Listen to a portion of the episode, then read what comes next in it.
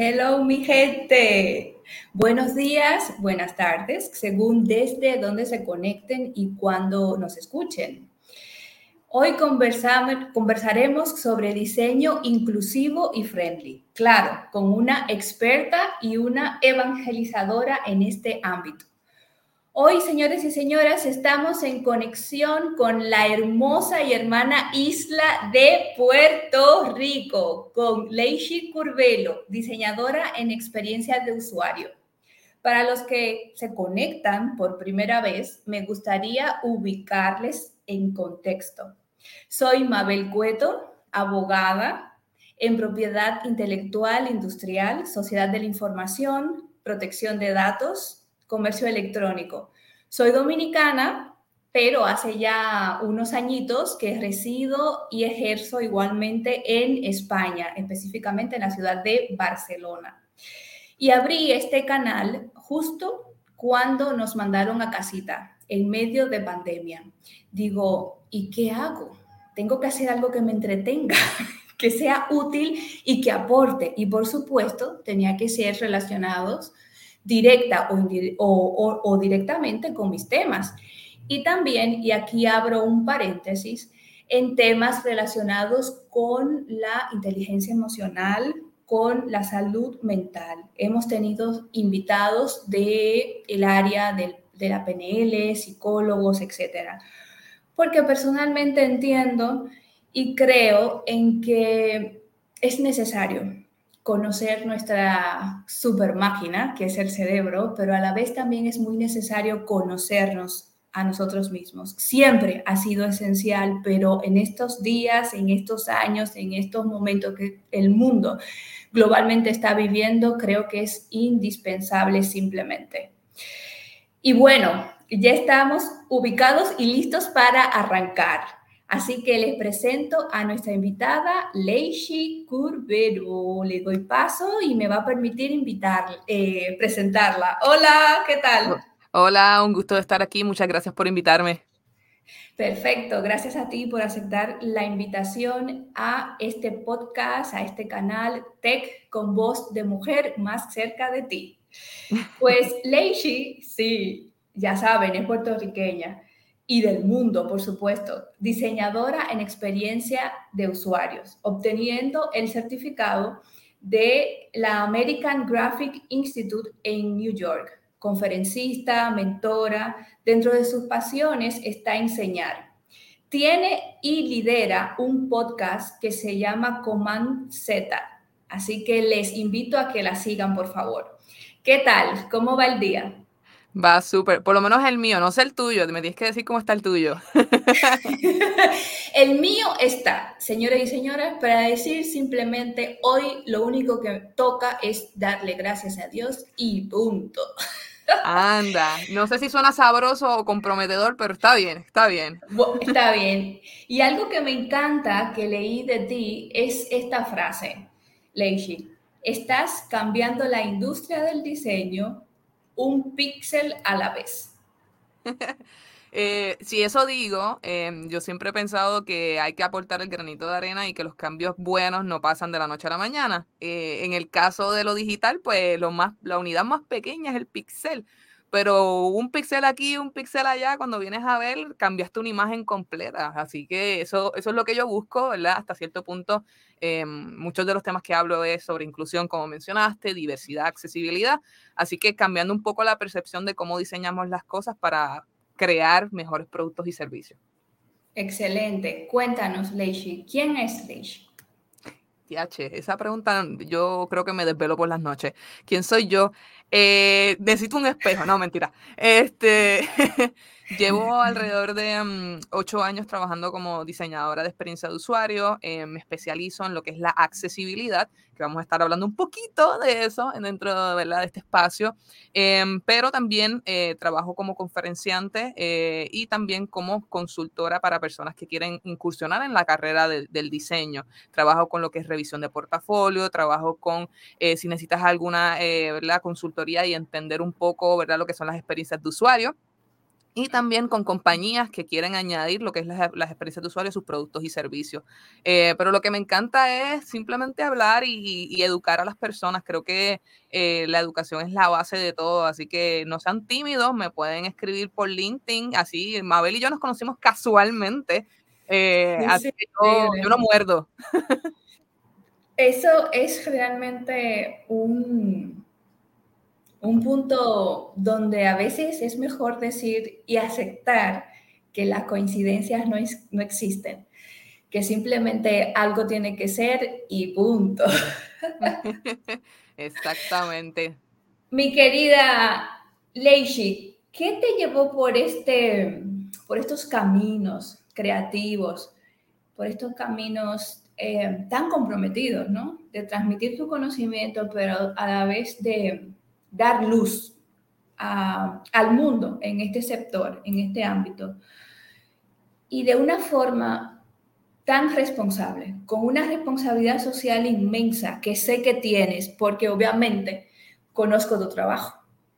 Gracias.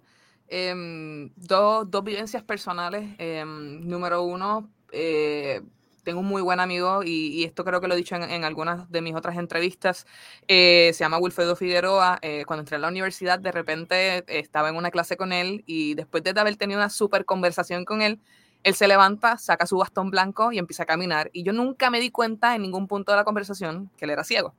Eh, así que fue como, ok, esta es la primera vez que estoy compartiendo con una persona que tiene una diversidad funcional. yo tenía mis 20, o sea, pasé casi toda mi vida sin haber tenido contacto con una persona que tuviese diversidad funcional.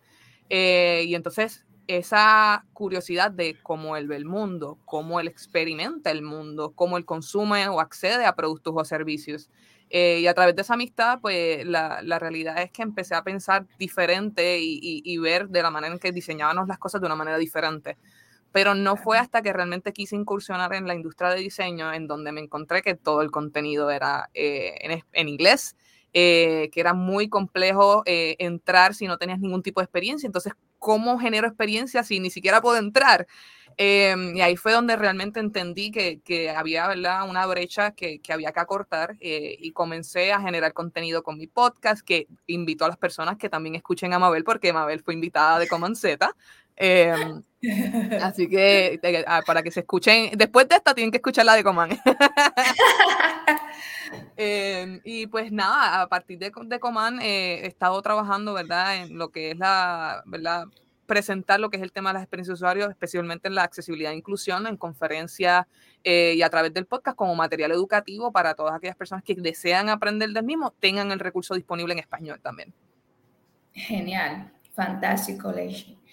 Y ahora para entrar un poquito en materia y que todos nos se ubiquen, claro, porque yo soy abogada y en temas de, de propiedad intelectual e industrial es una de las partes que, que trabajo y desarrollo. Y quizás la elegí como especialidad porque me encanta todo relacionado con el arte, la creatividad, la música, la expresión corporal y todo lo que como ser humano podemos llegar a crear y a... Entonces, me llama la atención para que todos se ubiquen de lo que vamos a hablar. ¿Qué es el diseño inclusivo? ¿Cómo podemos definir el diseño inclusivo? El diseño inclusivo suena eh, complejo porque la realidad es que conlleva ciertas cosas que no todo el mundo le agrada tomarlo en consideración. so, ¿Qué es el diseño inclusivo? Diseñar de forma inclusiva es mirar a las personas, ¿verdad? Dentro de sus diferencias y habilidades, ya sea raciales, culturales, inclusive eh, de identidad de género, sexuales, o sea, y ver todo ese espectro, ¿verdad? Y diseñar tus productos y servicios a partir de todas las dimensiones que tiene un ser humano. Hay un término que me encanta que se llama la interseccionabilidad y es y básicamente a lo que a lo que se refiere es cuando traduce, traduce, traduce. Sí, sí, sí. es, cuando tú, tú ves todas las capas que tiene un ser humano. Pensemos en una cebolla. Eh, yo soy una cebolla, yo Leishi, ¿verdad? De repente yo eh, soy una mujer, esa es la primera capa, pero también soy latina, pero también soy parte de la comunidad LGTBQ. Y esas tres representan lo que soy yo, pero cada una de esas tres tiene una manera en la cual tu producto o tu servicio puede afectarme. ¿verdad? Eh, porque de repente voy a usar, por ejemplo, una navaja de afeitar y de repente la navaja es azul. Y, yo digo de repente, ah, la conceptualización de lo que puede ser el género tiene que ser una navaja rosada porque yo soy mujer. Pero dentro del espectro de la comunidad LGTB, ¿qué me importa la utilización de color dentro de un producto o un servicio? ¿Verdad? Yo lo que quiero es que sea eficiente, que tenga usabilidad. Pero también me pongo a pensar, esto realmente... Que haga, que haga lo que tiene que hacer. Exacto, pero esto está pensado para mí, ¿verdad? Entonces, hay que ver cómo tus productos o tus servicios, ¿verdad? Afectan dependiendo todas las capas que tenga tu usuario ideal, porque eso es otra cosa importante. A veces el hecho del diseño inclusivo se le hace complejo a las compañías porque piensan, ah, pero es que tengo que pensar en todos los escenarios del mundo. Piensa en todos los escenarios de tu cliente ideal, ¿verdad? Y entonces ahí puedes tomar todas las consideraciones de lo que es la interseccionabilidad. Eh, así como yo lo defino un poco. así que, muy bien, genial, perfecto. Y un ejemplo, por, un ejemplo, por ejemplo, valga la redundancia, em, de una situación que te has encontrado eh, con un cliente eh, donde a primeras te das cuenta que el proyecto de inclusividad, de diseño inclusivo, como que no tiene mucho. Como que se, da, se te da bastante o crees que a nivel de empresa, a nivel de emprendedor, de creativo, ¿se tiene conciencia de eso? Mira, yo creo que más de darte un ejemplo particular de un cliente, yo te puedo dar lo que, la realidad de lo que pasa. Em, yo he tenido casos en los cuales de repente me dicen, ¿por qué yo necesito eh, ser inclusivo? ¿Por qué yo necesito crear una página web que sea accesible, verdad? Y de repente tú, tú le das eh, todas las razones por las cuales y se quedan como que, número uno, el desconocimiento y número dos, las oportunidades. De repente, hacer una página accesible, ellos dicen como que, ah, tengo que invertir más dinero en un especialista para esto. ¿Sabes la cantidad de mercado que estás perdiendo por no hacer tu página accesible? Un ejemplo. Tengo mi mejor, mi mejor amigo Wilfredo. Hay veces que, me comenta como que, mira, yo tengo la misma cantidad de dinero que pudieses tener tú para comprar este producto en Amazon, por, decir un e-commerce. Pero el hecho de que yo no pueda comprarlo porque yo soy ciego y se me hace muy complejo entender cómo yo puedo añadir ese, ese producto al carrito versus como tú lo haces, ellos están perdiendo mis 20 dólares versus tus 20 dólares. Eso quiere decir que mi dinero no vale. Entonces ahí es donde tú te pones a pensar realmente. Es una oportunidad de mercado que estás excluyendo tú mismo cuando estás diseñando un producto de esta manera, ¿verdad? Por otro lado, em, y esto es una vivencia personal que me pasa muchísimo, sin decir ninguna marca, em, de repente tú no piensas el diseño de la estructura de una tienda y de repente piensas que a, para nivel, ¿verdad? De lo que viene siendo la normativa del género, tienes el probador de masculino y el probador femenino. Tú lo que necesitas es que las personas se prueben las ropas meramente.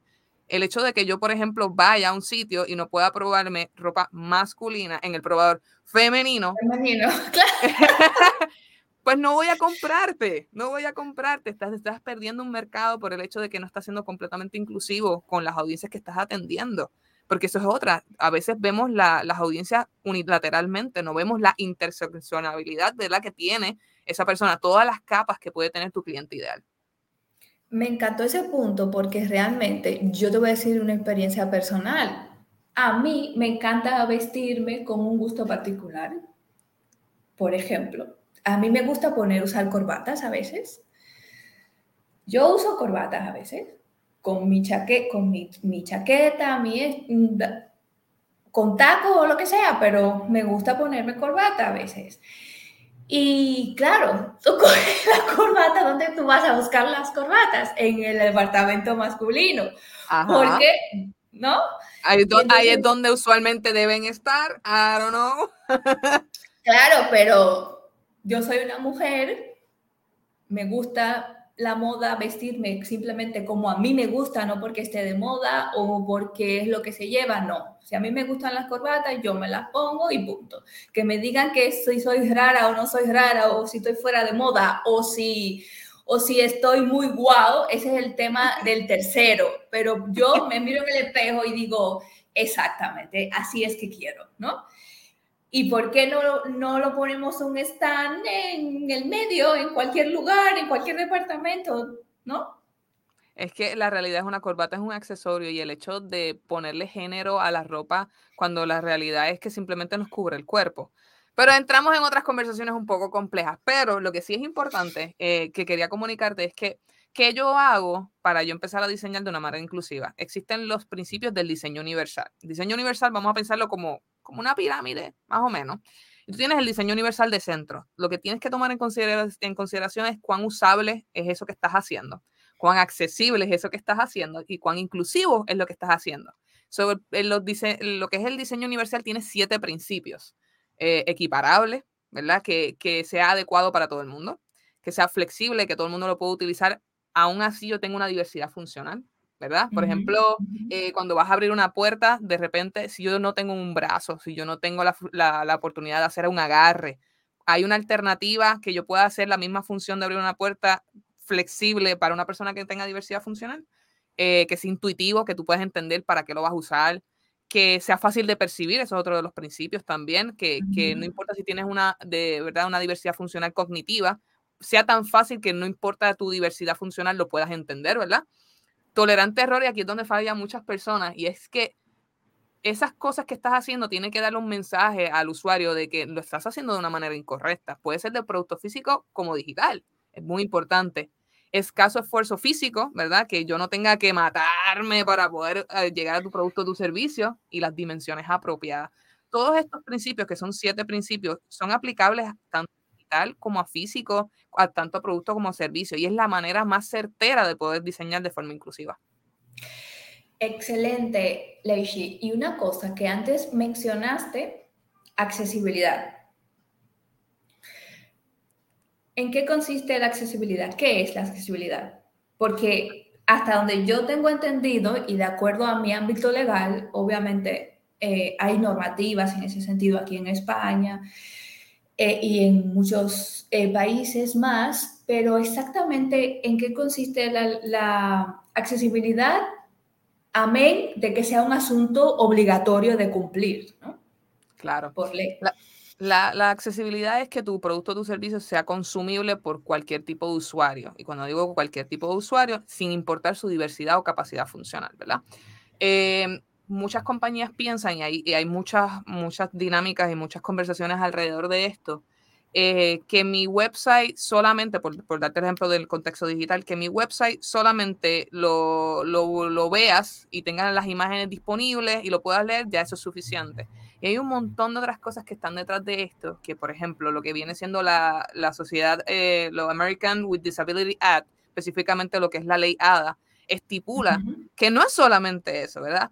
Que es que yo pueda escuchar todo lo, el contenido que tú tienes en tu website, que las imágenes que tengas disponibles tengan una descripción que yo pueda escuchar qué es esa imagen, para yo entender el contexto de esa imagen dentro del contenido de tu website que ese website yo lo pueda acceder no solamente a través del mouse, sino que pueda accederlo tal vez a través del teclado o a través de voz.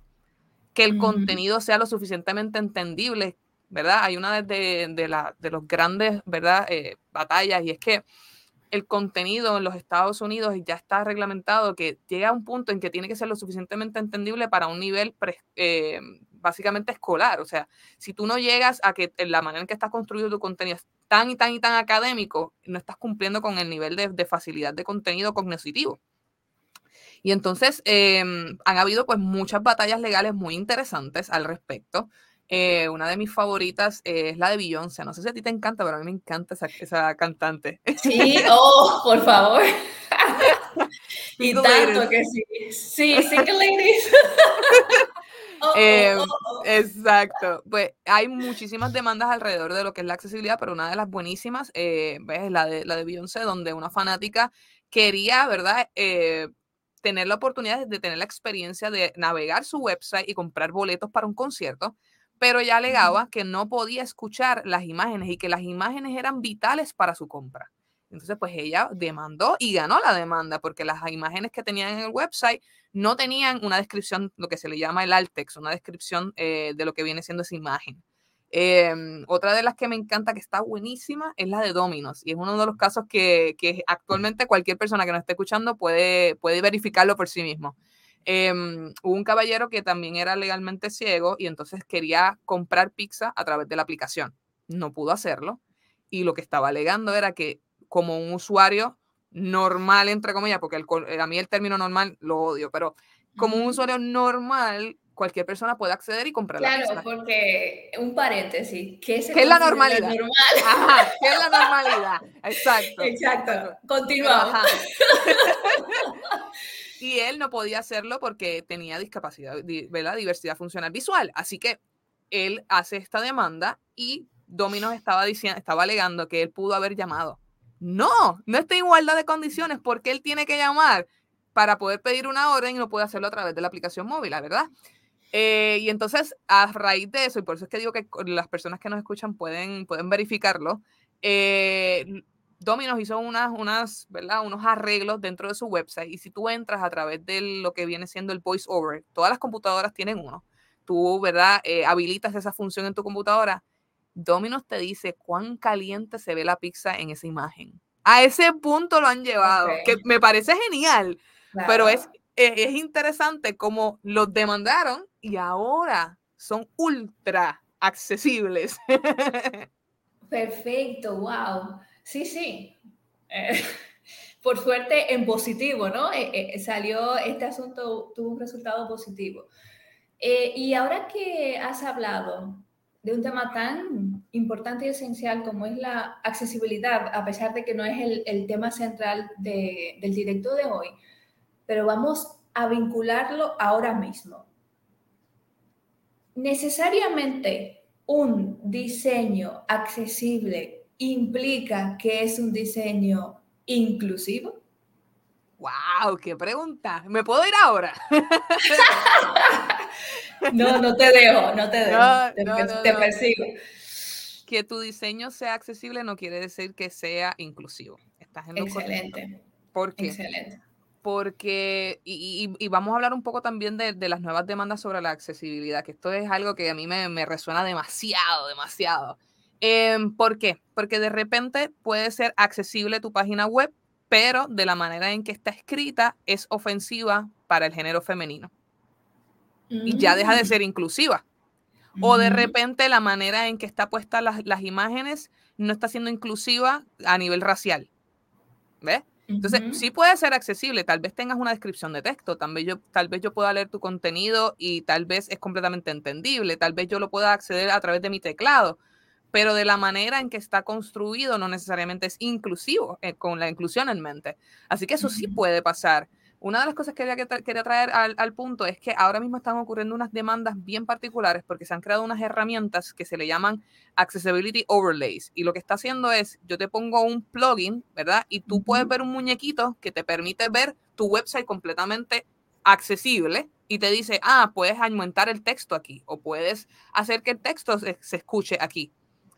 ¿Qué pasa? Esto ha traído una, una, unas discusiones bien interesantes. Yo estoy haciendo mi website accesible porque le añado un plugin. ¿Esto ya con esto estoy cumpliendo realmente lo que es la accesibilidad? No, no lo es. Eh, y han surgido una cantidad de demandas en donde las compañías dicen, oh, yo estoy, yo me estoy cubriendo porque tengo este plugin, pero la realidad es que nunca conceptualizaron ni el producto ni el servicio de forma accesible y simplemente están añadiendo esto para cumplir con las leyes eh, estipuladas en sus países. Ya, qué frialdad. Supuestamente, entre comillas, cumplir, claro. Porque realmente, claro, realmente no están cumpliendo, para nada, para nada. Y una cosita, Leichi, que entré a tu super web y vi que estabas en una, bueno, en muchas conferencias, pero a mí me llamó mucho la atención una que ya pasó, que se titula The Future of Design, where inclusion should be a norm, not a necessity. Sí, sí, sí. Es... ¿Cuál fue ahí el, el, punto central, el core de la conferencia? Porque el título es, es bestial. Eh, mira, yo creo que eso, esa, esa, conferencia fue más un desahogo que nada. Em, yo traje muchos puntos eh, de vivencias personales y muchos puntos de muchos compañeros míos en los cuales se veían en situaciones en las cuales los productos y los servicios que están ahora mismo en el mercado no nos representan, no nos funcionan, no nos son útiles y queremos cambiar de la manera en que se están diseñando las cosas. Em, muchas de las cosas que se hablaron, por ejemplo, como, como comenté sobre, sobre mi amigo Wilfredo, em, por ejemplo, tengo una buenísima amiga, Francesca, ella sufre de enanismo. El hecho de que ella tenga que ir al gimnasio y tenga que adaptar todas sus rutinas, porque las máquinas del gimnasio no están hechas para ella. Entonces estamos diseñando espacios en los cuales ni siquiera las poblaciones que tienen diversidad funcional pueden utilizarlo, estamos excluyéndolos. Em, por otro lado, hablé un poco sobre cómo realmente las compañías pueden tener un beneficio. Y voy a hacer aquí un paréntesis, porque muchas personas pueden pensar que de repente, ah, Lechi está vendiendo la accesibilidad para que las compañías aprovechen de eso y moneticen.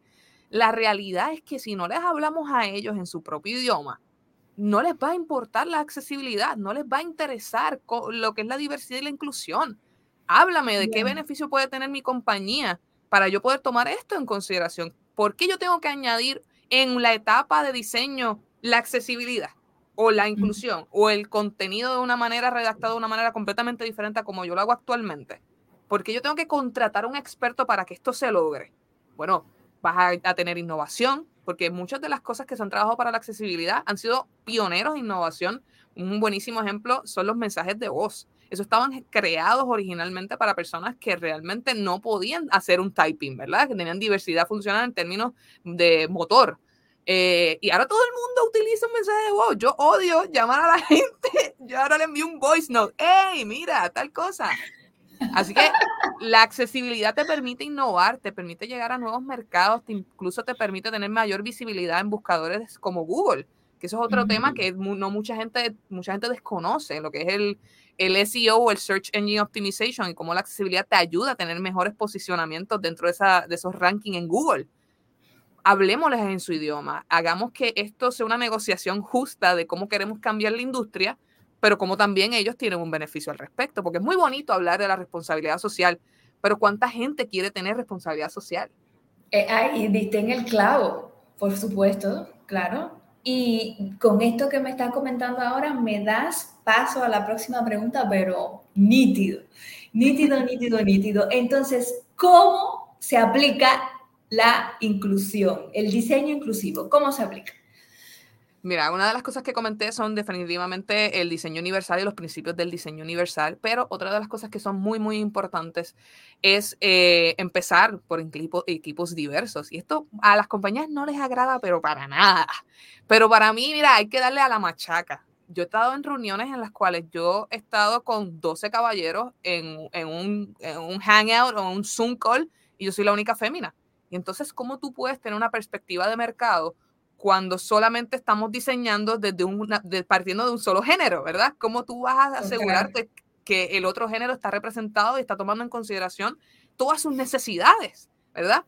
Y más allá del género, pensemos de otra manera, pensemos de la otra capa, de todas las personas que estaban en esa reunión. Yo era la única que era parte de la comunidad LGTBQ. Entonces, tienes un conjunto de grupos de personas en las cuales son solamente de un género, son solamente eh, heterosexuales, de repente son solamente de un país y entonces tienes tantas otras cosas que estás olvidando, ¿verdad? Entonces las compañías tienen que empezar a contratar diversidad, ¿verdad? Y con esto hablo personas de diversidad de color, personas con diversidad de contexto cultural, personas con diversidad de género. O sea, no podemos crear productos y servicios partiendo de una sola mirada. Eso es lo primero. Lo segundo es hacer... Te voy a hacer una pausa ahí, si me lo, si me lo permites. Yo, sinceramente, entiendo de que en el mundo actual, para cualquier cosa, en cualquier negocio, en cualquier negociación, en cualquier adecuación, creación, diseño, programación, etc., se necesita la colaboración de un equipo multidisciplinario y de un equipo diverso, entendiendo diverso en toda su amplitud. Lengua, lingüístico, étnico, sexual, preferencia, etc., etc., etc. pero no solo en el diseño. O sea, es que en derecho, por ejemplo, en, en mi ámbito, imagínate, en el ámbito de protección de datos, no funciona, no va a funcionar la adecuación de una empresa a la, a la, protección, al respeto, a la aplicación de la normativa de protección de datos si no hay una colaboración multidisciplinar de toda esa empresa. Entiéndase, el director, el de recursos humanos, el de marketing, el, el, mensajero, el, el, todo el mundo. Porque si no, la cadena de conocimiento y, y de mm, responsabilidad se rompe. Y eso me lleva a otro punto muy importante, y es que la accesibilidad está en todas las etapas de, la creación de un producto o de un servicio. O sea, no podemos limitar que solamente el diseñador es el responsable de la accesibilidad, porque ¿qué pasa cuando tú creas un contenido que no es accesible y no es inclusivo? ¿Qué pasa cuando el que toma las fotografías no las toma de manera diversa. Pensando en la diversidad ni en la inclusión. ¿Qué pasa con incluso el programador? Porque yo puedo hacer un diseño espectacular, pero si no lo programan de una manera adecuada, deja de ser accesible e inclusivo, ¿verdad? Y entonces tienes, todas, eh, tienes toda esta cadena en donde tenemos que insertarlo en cada uno de los procesos. Otra de las cosas que quería comentarte, que, que a mí yo eh, hablo mucho y, tuve una entrevista al respecto que me encantó, eh, Xiomara Figueroa fue, fue, tuvo con nosotros un especial de Día de la Mujer hace como creo que un año y medio o dos años. Y una de las cosas que ella decía, tú siendo mujer, estás en un grupo de varones, por, por dar un ejemplo, tú tienes el 50% de la verdad. Tienes ese 50% de que tú estás segura de lo que tú estás hablando porque tú tienes la vivencia, ¿verdad? Y así mismo pasa con todo, no solamente con el género. O sea, estamos, eh, como bien dije, creando productos y servicios desde una sola perspectiva. Me parece bien interesante lo que son las eh, concepciones que uno tiene a través de las vivencias. ¿Cómo podemos transportar eso hacia el producto o el servicio? Me pasó, estaba en una compañía y de repente me dijeron, hay que cambiar las fotografías. Eh, de la manera en que estamos presentando el producto ahora mismo no está funcionando para este mercado. Había que localizar ese producto y ese servicio. Y yo dije, bueno, pues, ¿qué usualmente se ve en la publicidad de este país? Las mujeres deben ser rubias. Oh. ¿Por, qué, ¿Por qué tienen que ser rubias? No, no, no, se va a vender mucho mejor porque tienen que ser rubias. ¿Estás seguro? Sí, yo apuesto que tienen que ser rubias. Ah, interesante. Pues vamos a hacer una cosa. Yo acá súper molesta, pero Ok, vamos a, probar esto. Vamos a utilizar una fotografía de una mujer eh, rubia, una pelirroja y una de cabello eh, castaño. A ver qué pasa. Adivina qué pasó. Usualmente en este país las mujeres pelirrojas tenían una percepción muy amigable y era generalmente este país tiene muchas mujeres pelirrojas en su población, así que esa fue la fotografía que llamó más la atención para el producto y el servicio. ¿Ves? Eso tiene que ver mucho con testing, y es una de las cosas que te va a permitir a ti como herramienta también entender los, los diferentes contextos y ver de qué manera tú puedes incluir la diversidad tomando en consideración los mercados. Y muchas personas olvidan eso. Es que, claro, ahí entra lo que sería el UX Research, ¿no? Correcto. UX, ¿no? o sea, es que es eh, research, es que es increíble, porque hay que hacer una investigación total de cómo, desde el principio, antes de, empezar a desarrollar el proyecto, desde que se tiene la idea, ¿no? Gracias, Oscar, por ese em, comentario tan interesante. Efectivamente, es que en todos los ámbitos, efectivamente, así es. Y, él tiene un buen punto que dice que no, no, se va a poder lograr nunca una inclusividad total por la, la como pues somos humanos, tenemos múltiples capas, lo que hablé de la interseccionabilidad, ¿verdad? Pero ciertamente eh, lo más que el producto y el servicio te, te permita, porque ¿por qué tenemos que ir con gringolas de que esto es solamente lo que quiero cuando hay un millón de personas en el mundo? Por supuesto, y que hay, eh, para eso no, los colores, gusto los colores. Cada quien que elija lo que le gusta y cómo le gusta, ¿no? Pero, eh, pero el, el, el, dueño, ¿no? el desarrollador, el empresario, el titular de ese producto digital o del producto X que salga al mercado, es importante que lo tome en cuenta. Claro que sí. Porque si no... Definitivamente. Entonces, eh, me encantó eso, ese comentario que hiciste sobre diversidad en el mismo equipo y desde el principio ya comentaste que usualmente no es que sea algo muy común en los proyectos. Entonces, ¿qué medidas o qué pautas tú aconsejarías o sugieres como eso, como evangelista en este ámbito y por la experiencia global que tienes, tanto a nivel intelectual, práctica como personal, ¿qué tú consideras que sería oportuno para ir poquito a poco mejorando este bache? Porque hay que ser también conscientes, o sea, no podemos cambiar de un día para otro. Lo importante es que nos demos cuenta que hay que cambiar y mejorar ciertos aspectos de, de la vida, ¿no? Y del desarrollo de todos y todas. Claro que sí, mira. Primeramente, muchos reclutadores te dirán de repente, yo quiero contratar más mujeres o quiero contratar más personas afroamericanas, eh, pero no puedo porque no llegan a las entrevistas. Y ahí es donde a mí me parece muy curioso, ¿por qué no llegan? ¿Por qué mm, van tan pocas mujeres a las entrevistas de programación o van tan pocas mujeres a las entrevistas de diseño? Porque cuando vas a los salones y a las aulas de clase, te das cuenta que son más mujeres las que están estudiando diseño que los varones. ¿Cuál es la brecha? ¿Qué es lo que está pasando ahí? Empiezas a darte cuenta que cuando vas a las conferencias, en mi caso, veo o chicas de 21 años, 23, 24, o mujeres de 50, 55. ¿Qué pasa con las de 30? ¿Qué está pasando con las de 30 y las de 40? Yo estoy en mis 30, me estoy aquí tirando un tiro en el pie diciendo, pero, exacto, dime, ¿qué pasa con ese grupo? ¿Qué pasa? Pues que estamos en la edad reproductiva y queremos ser madres y priorizamos la maternidad por encima de la carrera. ¿Qué está pasando con las industrias y con las compañías que no están Que no hay conciliación familiar, eso pasa. Que no estamos eso facilitando los procesos, exacto, los procesos que tienen que ver con las familias. no hay conciliación. No hay conciliación, pero ni en Puerto Rico, ni en España, ni en República, ni yo no sé dónde. No, yo quizá en Holanda o en Finlandia puede ser. Pero...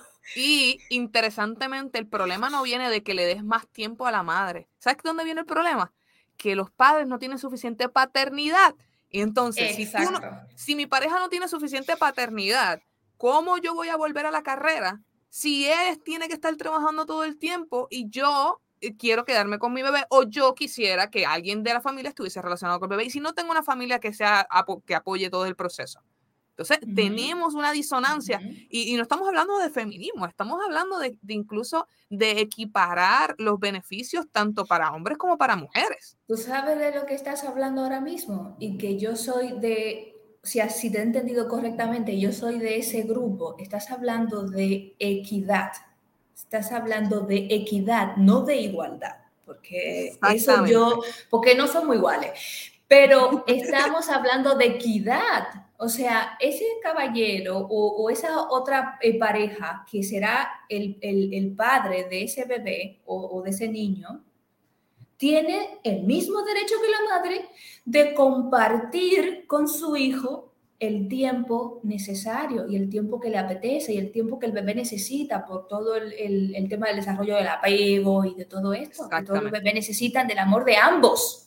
Exactamente. Día a lo que voy, pensando de nuevo en por qué tenemos todos estos problemas donde no hay diversidad suficiente en las compañías. Yo estuve en Noruega y estuve en Suecia y la cantidad de padres que ves paseando en los coches y en los parques ¿verdad? Y de repente vas a conferencias en estos países y, ves una cantidad igualitaria de mujeres en participación versus los hombres. Pero es justamente esto, ¿verdad? ¿Cómo proveemos herramientas donde los hombres se inserten en todo lo que son las dinámicas familiares para que la mujer también pueda desarrollar su aspecto profesional? ¿Verdad? Y más allá inclusive de eso, parte también de la educación y de dónde tú estás haciendo ese searching para reclutar personas diversas. Porque nuevamente, si estás buscando en los mismos lugares o haces la mención en los mismos sitios, no vas a poder lograr conseguir diversidad. Así que tienes que ir a comunidades como esta tal vez, a sitios donde permitan hacer eventos donde tú veas una variedad de personas, ¿verdad? Y entonces o sea, no puedes pretender conseguir resultados diferentes con la misma estrategia. No, excelente, fantástico. fantástico. ¿Y qué piensas de hmm, las voces femeninas de los estos inteligentes, Iris, Iris y, y esta inteligencia artificial? Mira, me, me, traíste un punto interesante. Yo no quiero opinar mucho al respecto porque no soy necesariamente una experta, pero sí te puedo decir que... O por lo menos de base, de por lo menos sí, sí, no. eran femeninas, porque yo sé, obviamente por eso te lo traigo a colación, que hay, hay ciertos conflictos con esa situación y se está mejorando el asunto y pim pam, pero de primeras, de primeras a primeras eran voces femeninas. No, y te, y te voy a traer el, contexto por lo cual se, se han ido cambiando. El hecho de que una, sea una voz femenina, eh, un asistente digital, sigue cargando esta connotación de que las mujeres siguen haciendo labores a favor del hombre.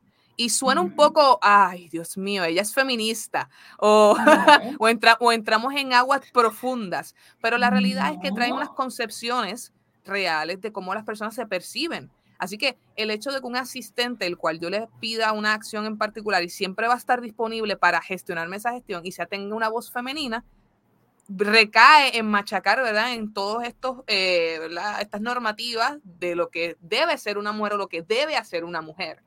Así que mm, ahora, ¿verdad? Se han traído todos estos temas a colación y todas estas compañías, tanto como Google, con, eh, eh, con Alexa o Amazon, o todas estas compañías, han hecho investigaciones y han cambiado, inclusive, no solamente la percepción de lo que debe ser una mujer o lo que puede hacer una mujer por asistir a, sino incluso cómo una persona no binaria se siente, ¿verdad? Al respecto de escuchar una voz y no sentirse representada en esa voz. O sea, el, hecho de visualizar la voz femenina o masculina, porque tiene que ser X o, Z, sino puede ser algo más eh, expandido, ¿verdad? Que no solamente sea género masculino o femenino.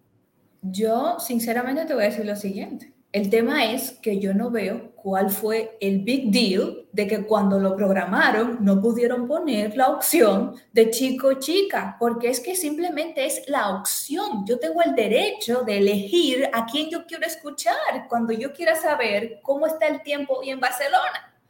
A mí quizá me, me apetece o deseo que sea un hombre que me diga, hoy está nublado. Ya está, o que, o que me va bien que sea la voz melódica, suave de una señora que me diga, Mabel, prepárate, saca tu paraguas. ¿Entiendes? O sea, no pasa nada, pero que me dejen elegir, ese es el punto, el derecho a elegir y a escoger. Y traíste dos puntos muy importantes. Uno, lo que es la personalización dentro de los productos y servicios, que eso incluye lo que viene siendo el diseño inclusivo, ¿verdad? Cómo tú personalizas un producto y le permites al usuario tener control de ese producto. ¿Verdad? Cuando tú creas un producto que el usuario puede tomar decisiones de cómo lo va a consumir, lo estás haciendo accesible, lo estás haciendo, ¿verdad? Estás permitiendo que el, que el, usuario decida cómo lo va a consumir ese producto o ese servicio. Y por otro lado, y también muy importante, es el hecho de que estos tipos de productos eh, se han concebido de esta manera sin referencia, cuando ya los asistentes de voz de accesibilidad te permiten escucharlo femenino o masculino, y te voy a decir más, más allá de eso es, quiero que sea una voz joven, quiero que sea una voz en un acento en particular, porque dentro de mi contexto cultural, yo quiero que sea español de España, no quiero que sea español latino. Entonces, ahí es donde realmente empieza a ser diverso. Exacto, sí, sí, yo no quiero el inglés de, Inglaterra, yo quiero el inglés de, de Estados Unidos, o sea, por ejemplo. Yo quiero que me diga qué es la que hay en Boricua. Exacto, yo quiero que me digan en dominicano qué es lo que es. O sea, claro. Ok, o sea, es que es eso, el derecho a yo escoger, a decidir y a elegir. Y punto pelota. Entonces, esto se está poniendo demasiado bueno e intenso. Vamos a centrarnos, vamos a centrarnos. ¿Qué tú piensas, hablando ahora de, estos asistentes inteligentes, inteligencia artificial, ¿qué, ¿qué, papel tiene la inteligencia artificial en todo esto? Dios mío, Mabel ha cogido todos los temas que yo estoy como, ay, no sé. Mira, eh, yo... yo... Eh, eh, en tranquilidad, o sea, vamos a, a plantearlo. No, es verdad, porque a mí directamente me afecta, o sea, me afecta. Me importa mucho a nivel, por ejemplo, de propiedad intelectual, me interesa mucho, a nivel de privacidad, de protección de datos, me importa mucho. Entonces, ¿qué pasa? Que yo me he topado con cosas que digo, Señor, Padre de la Gloria, yo no sé nada, yo no he estudiado nada, voy a tener que empezar de cero y punto. O sea, todo va a mil por hora. Y además, se nos están presentando situaciones que legislativamente y por costumbre, no, no, no, no sabemos cómo se van a gestionar. O sea, no sabemos y si nos llevamos por las normativas que tenemos actualmente, no se podrían gestionar y, administrar correctamente. Mira, yo te voy a dar mi... Que, dime, o sea, no, simplemente considera, perdón que te interrumpa, simplemente lo que te pregunto es, mm, es un, todo está como en exploración el metaverso, eh, inteligencia artificial, eh, tenemos un chat GPT, o sea, yo, eh, tenemos un aparato que hace una obra de arte, o sea, todo es experimentar. Ahora mismo estamos experimentando. Yo te voy a dar mi opinión y, quiero hacer el, disclaimer, es una opinión, pero una opinión sin, sin información completa, eh, realmente yo pienso que no, no, es, no está cool, pero a mí no me gustan los extremos. Y yo pienso que muchos diseñadores ahora mismo, con el ChatGPT en particular, están en los extremos de, me va a quitar mi trabajo, eh, mi trabajo es muy importante porque soy una persona creativa. Por otro lado, tienes las personas de que te dicen, yo necesito esto para ayer, tú, me, tú te tardas un montón, esto está optimizando unos procesos que yo necesito que se hagan solos, así que yo prefiero utilizarlo esto como herramienta que necesariamente contratarte a ti. Habiendo dicho eso, yo creo que esto es una tecnología que, llegó para quedarse. Esto es como cuando de repente se hizo el cambio eh, de lo que fue las bandas sonoras en los cines y que de repente dijeron, ahora vamos a grabar la música y la música va a estar insertada en la película. Las bandas sonoras hicieron, ¡Ah! me quedé sin trabajo, la música en vivo es mejor que la grabada. Y la realidad es que ya, o sea, seguimos viendo películas con la música integrada, no pasa nada. Ellos pasaron a estar dentro de los estudios de grabación y siguen siendo clave dentro de la composición de una película, pero no de la misma manera. Así que yo con eso pienso que los diseñadores van a seguir siendo vitales y va a ser una, una industria eh, siempre necesaria. Lo que pasa es que vamos a ver cómo nosotros empezamos a utilizar esta herramienta, qué beneficios tiene, qué cosas tenemos que estar al pendiente, porque tampoco podemos permitir que una herramienta corte los procesos de racionamiento, de inclusividad, de diversidad, de incluso de experiencias de usuario, porque todo esto se nutre de data, pero ¿qué pasa cuando esa data no es inclusiva? ¿Qué pasa cuando esa data no tiene la mejor estrategia? ¿Qué pasa cuando esa data está basada en patrones, lo que se llaman los patrones oscuros o los dark patterns, que son patrones en ideas de Sí, las bias. Y los bias, ¿verdad? Así que tenemos que entonces utilizarlo como una herramienta, no para un reemplazo de una gestión. Venga, levanta la mano, levanta la mano. Levanta la mano, así. No, pero que se vea en pantalla. Ahora sí. Venga, vamos a chocarla. ¡Tac! Ahí, eso es que exactamente, es simplemente una herramienta y ya está. Y esa herramienta hay que saber utilizarla. Porque déjame decirte que yo he probado el chat y perdóname, tiene errores. o sea, a propósito, lo he hecho. Porque claro, salen unas noticias y unos posts en LinkedIn que tú alucinas. O sea, la gente se piensa como que bajó Dios del cielo.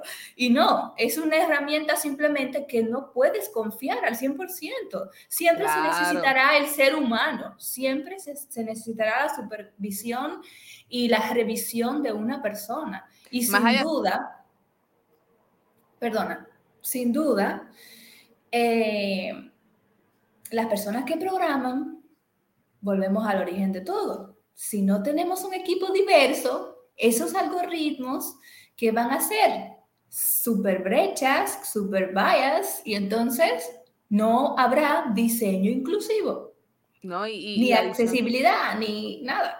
Exacto, y adicional a eso, o sea, yo he escuchado gente que me dice de repente como que, ah, escríbele, diseñame una pantalla de, de sign up o de login. Claro que te la vas a diseñar, pero eso que está ahí realmente representa lo que tu cliente te está pidiendo para su audiencia en particular. Ahí donde entra tu función como diseñador para hacer los ajustes necesarios. Que lo produciste en menos tiempo, perfecto, para eso es la herramienta. Pero tu cerebro tiene que estar en la concepción y, en, lo, en la creación de esa pieza. Y entonces ahí es donde mejorarla, para adecuarla, Exacto, entonces ahí es donde la, realmente la, la profesión evoluciona. O sea, vamos a dejar de hacer piezas gráficas que nos tomaban, Dios mío, horas eh, en minutos, pero entonces entra nuestro raciocinio y entonces, ¿verdad? No sé si escuchas reggaetón, pero hay una frase que me encanta que dice, ahí es donde se separan los niños de los hombres. ahí es donde realmente tú ves quién es el que tiene la experiencia y quién realmente es un profesional que tiene el conocimiento para hacer los ajustes adecuados.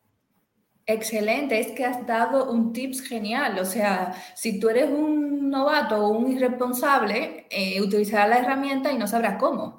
Porque lo que hay que hacer es usar la herramienta para eso, como un apoyo, como algo que te agilice una parte del proceso, pero tu conocimiento, tu creatividad, tu inspiración tiene que plasmarse en ese trabajo. Porque si no, no es personalizado al cliente que te ha contratado, por ejemplo, por decirlo algo. Pero si recuerdas, era lo que hablábamos en el post que me invitaste en tu, en tu canal Command Z, lo de los formularios. Claro que los formularios son buenísimos y que por supuesto que hay que servirse de ellos, pero no todo se puede hacer con, con, los ojos cerrados a ciegas con una aplicación que te haga un formulario y punto. Hay que revisar, hay que adecuar, hay que personalizarlo, ¿no? Exactamente, exactamente. Tres Tres puntitos, tres puntitos rapidito. Beneficios del diseño inclusivo. Tres, si puede ser. Bueno, si quieres cuatro, pero con tres, vale. Eh, innovación, nuevos mercados, eh, mejoramiento de la calidad de tu producto o servicio y en definitiva eh, vas a tener mayor visibilidad porque es un diferenciador de tu competencia. Fantástico, pero lo cumpliste perfectamente, el requisito. Y ahora, a ver, tan, tan, tan. Un tema que no quiero que se me pase. Vi un caso que pasó con en LinkedIn. Una traductora francesa buscaba trabajo, claro. y al poner traductor en, francés, ¿cómo se dirá? Eh, traductor, o como se diga, no aparecían trabajos para, para mujer, ¿sabes? O sea, no aparecía el tema de traductora. Ok. ¿Y ahí, Y, ahí, ¿Y ahí qué pasó? ¿Un tema de accesibilidad por el tema del algoritmo tal o un tema de que ya lo corrigió, lógicamente? Eh, LinkedIn o un tema de eh, inclusión? Eso tiene que ver mucho con, el lenguaje inclusivo y, así como el chat GPT, yo no me meto mucho en aguas que, simplemente de una opinión rasa. Eh, y, es porque con el chat GPT en particular es algo que todavía estamos aprendiendo y, yo en lo personal estoy, estoy empapándome, ¿verdad? Y dar una opinión sin toda la información es compleja. Lo mismo pasa con el lenguaje inclusivo. O sea, yo no soy experta en lenguaje inclusivo pero definitivamente la manera en que se están construyendo ciertas plataformas en las cuales tú pones el género tuyo dentro de tu profesión y no necesariamente entren los resultados específicamente a la búsqueda, tiene que ver como cómo se está diseñando esto y cómo se está pensando ese, ese producto digital. Em, así que en ese sentido, eh, también hay que verificar, ¿verdad?, eh, cómo las herramientas toman el, género como parte de, de los resultados. Eh, y por otro lado, que, también es muy interesante y me pasó estando en, México, aprendí que en ciertos países eh, está permitido solicitar una vacante con un género en particular y no, no hay ningún problema. No quiere decir que eso sea eh, ilegal. Me pareció interesante ver de repente anuncios que decían se busca secretaria, debe ser fémina. Y de repente era como que eso no se puede hacer. aquí en Puerto Rico eso no es legal. En los Estados Unidos no es legal, pero hay otros países que sí es legal, aunque no necesariamente es ético. O sea, entonces ahí es donde tú ves, ¿verdad? lo que es la diversidad cultural y cómo aplica también a lo que viene siendo los productos y servicios digitales. Fantástico. Totalmente. De acuerdo con usted, Lacey. Oye, pero compañera, porque ya estos, esto ya, esto va a ser para la historia, esto de, esto de cuando en vez y, se va a repetir, se va a repetir, ya sea de allá para acá o de aquí para allá, con Dios mediante, sí, sí. Continuaremos con estos podcasts y directos porque sin duda nos divertimos, seguro que, seguro que nos divertimos, y si de paso comunicamos y transmitimos información de valor, ya me doy por servida. sin, sin, ofender a tu audiencia, cuando una dominicana y una puertorriqueña se juntan, ay, bendito Dios. Ay, bendito Dios. ¿Y ahora qué hacemos? Imagínate, dos isleñas, no hay otra cosa que hacer. Y hablando de todo eso, ¿cómo hacemos un diseño cool? ¿Cómo hacemos un diseño que luzca nice, que se vea guay, atractivo? Cuéntame. Y ahí entramos eh, al diseño friendly. Vamos a ver. Eso tiene que ver mucho con las experiencias de usuario, que es a lo que me dedico. Em, el hecho de que tu producto, tu servicio, eh, tomando de ejemplo una, una página web, ¿verdad? Eh, se vea bien, se vea cool, se vea accesible y fácil o, comprensible em, o atractiva, tiene que ver, ¿verdad? Cómo tú creas esa experiencia para esa persona que está consumiendo esa página, ¿verdad? Y eso tiene que ver con la utilización de imagen, tiene que ver con la jerarquía en la cual tú pones tu contenido, tiene que ver con estrategias para que la persona pueda ver lo que realmente tú necesitas que la persona vea, ¿verdad? Y eso tiene que ver mucho también con, con, estrategias de mercadeo aplicadas a las experiencias de usuario. Em, pero por otro lado, eh, muchas personas piensan que yo simplemente una página web, eso es información. Eso pon esto aquí, esto allá y ponle tres colores y se acabó. Los colores tienen un efecto en cómo nosotros percibimos las cosas. Los colores nos hacen sentir y comprender cosas de maneras diferentes. Eh, las tipografías y los tamaños nos dicen otro significado. O sea, ver una palabra en all caps, yo no sé a ti, pero a mí me resulta, me da ansiedad. ¿Pero por qué? Porque le damos un modelo mental de que nos están gritando, porque ya percibimos el contenido de esa manera. Así que de la manera en que uno diseña, tiene que tomar en consideración cómo la persona lo va a experimentar, ¿verdad? Es por eso que se llama experiencias de usuario.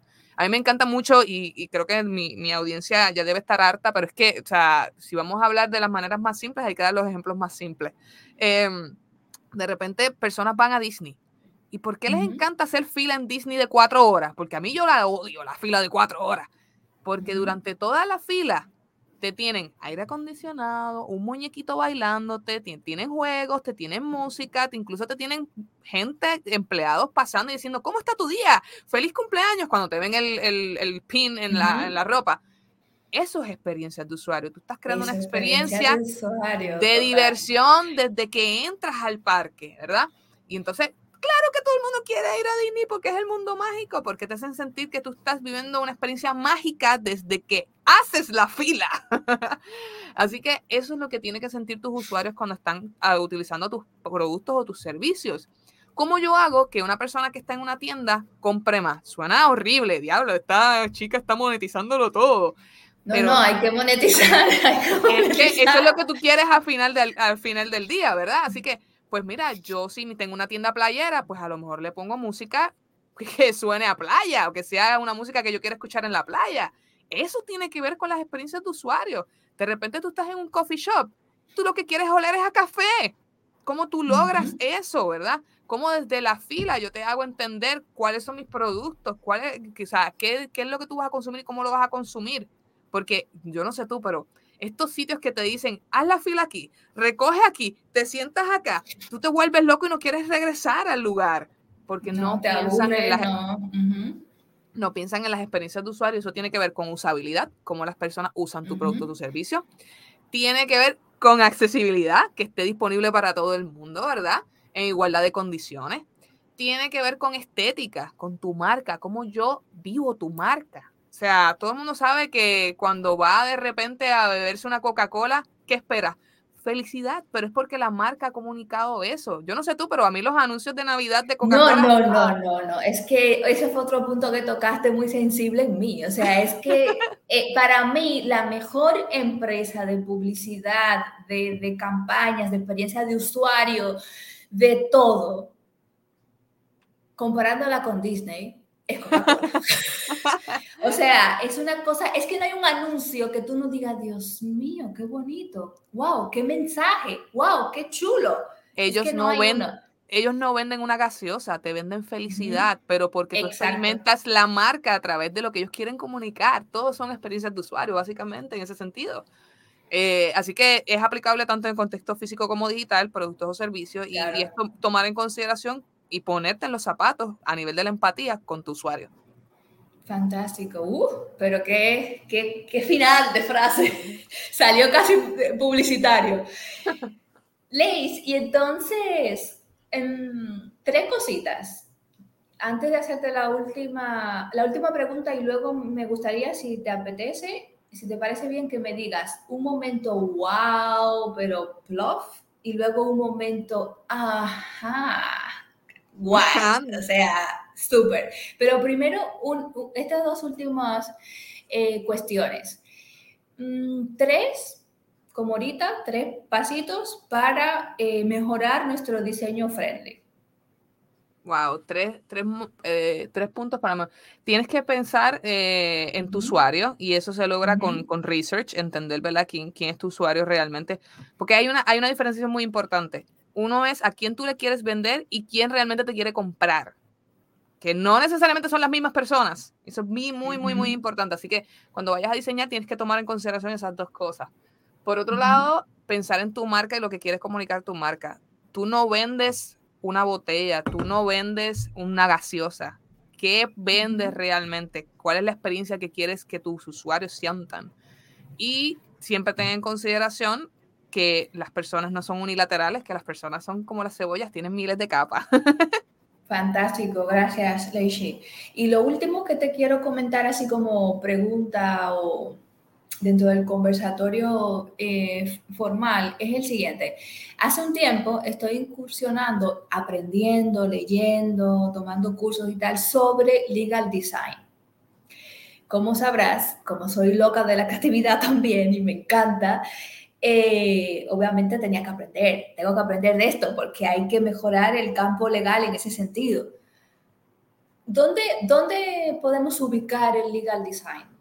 Dime si voy mal encaminada o voy bien encaminada. El legal design puede, lógicamente, simplemente ser parte de los tres puntos cardinales que hemos tocado hoy, accesibilidad, eh, inclusivo y friendly, para que realmente el consumidor, el cliente, la persona que va a leer ese texto legal, ese contrato, ese aviso, lo entienda, lo lea, etc., etc.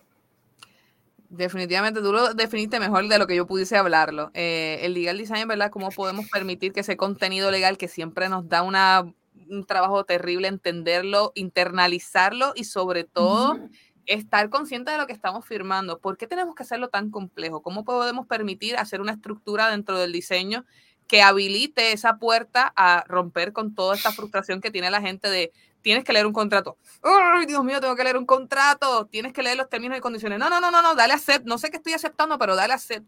¿Cómo podemos hacerlo visualmente entendible, legible, eh, que tenga una experiencia que no se sientan esos sentimientos horripilantes? Así que sí, definitivamente. Mejor que yo, yo creo que lo explicaste tú. Ah, vale, gracias. Si viene de ti, eso es un mega, eso es un mega cierto. Cuéntame entonces, un momento wow pluff. O sea, que tú dijiste, pero por Dios santo, ¿qué hago ¿Qué es esto? ¿Cómo, lo, cómo se lo explico? Yo, bueno, ah, ¿cómo se lo explico? Qué interesante. Ok, ya son otros 20. Estaba pensando en uno en particular, pero, pero... No, no, no, no. Cuéntame uno picante, guay, venga. Bueno, que se pueda. Que, que, que se pueda.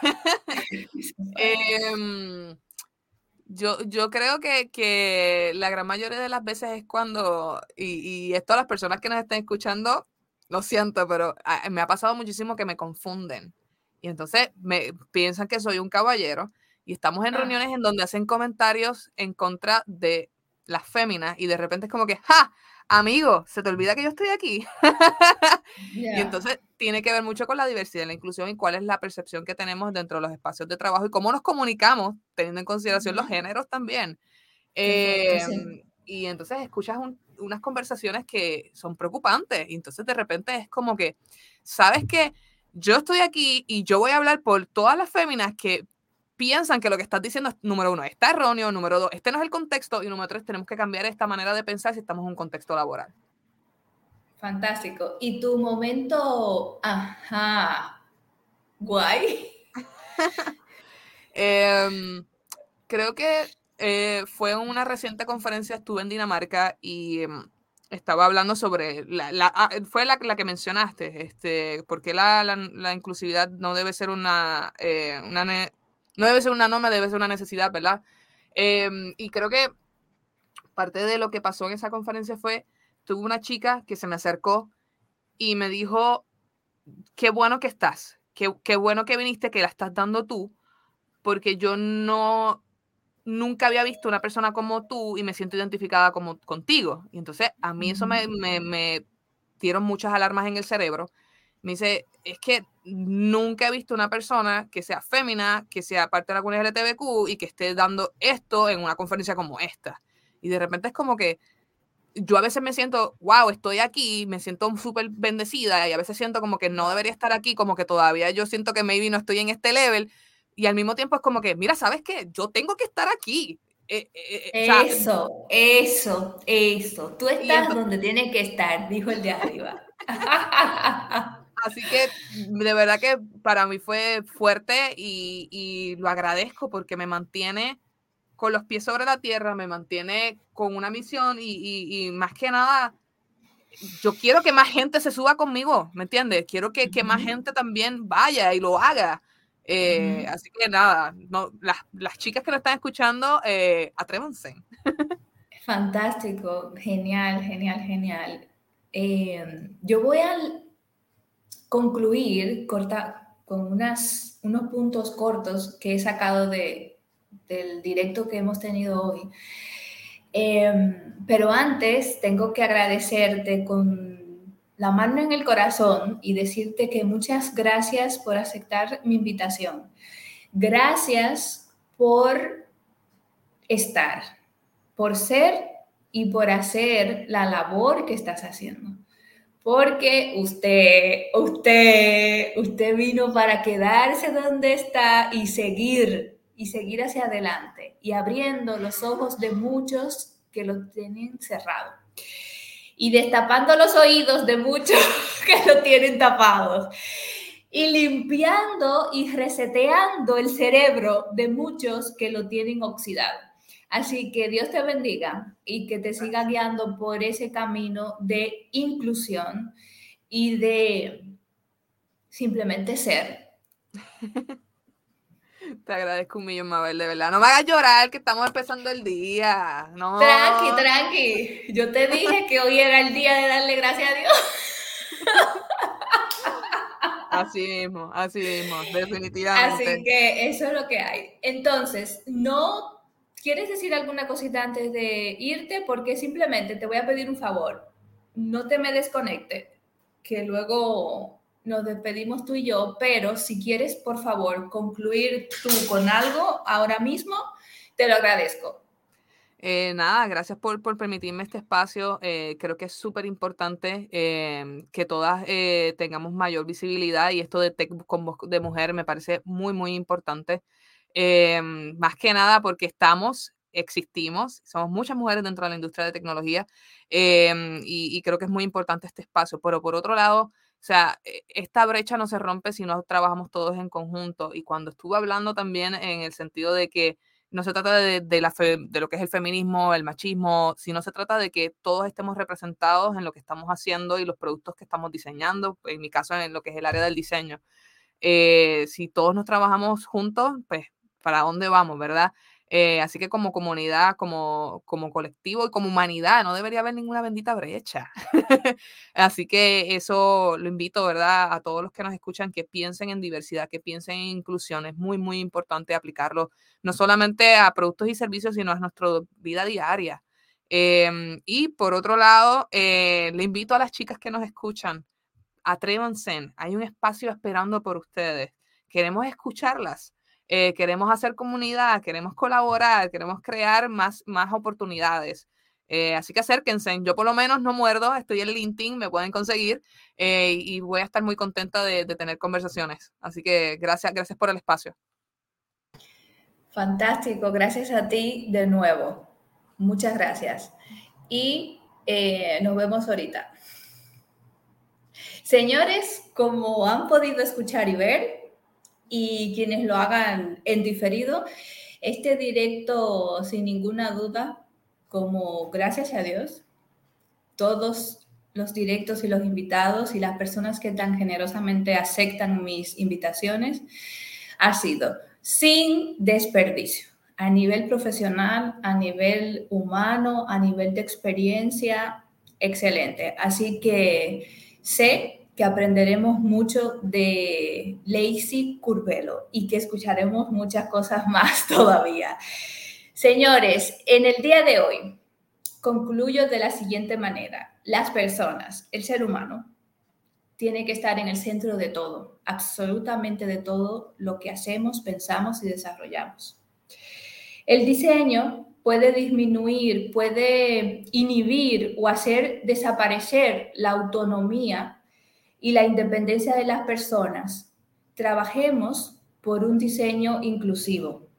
El diseño tiene un impacto directo sobre las personas, no solo por lo estético, sino en su desarrollo y evolución. A través del diseño nos podemos sentir incluidos o no en el mundo. También podemos jugar con la dignidad de las personas y los derechos humanos. No se nos olvide ese pequeño detalle. Muchísimas gracias por todo. Seguimos con más directos y más temas de actualidad interesantes, así que sigan conectados y buenas tardes o buenos días según desde y cuando nos escuchen. Hasta luego.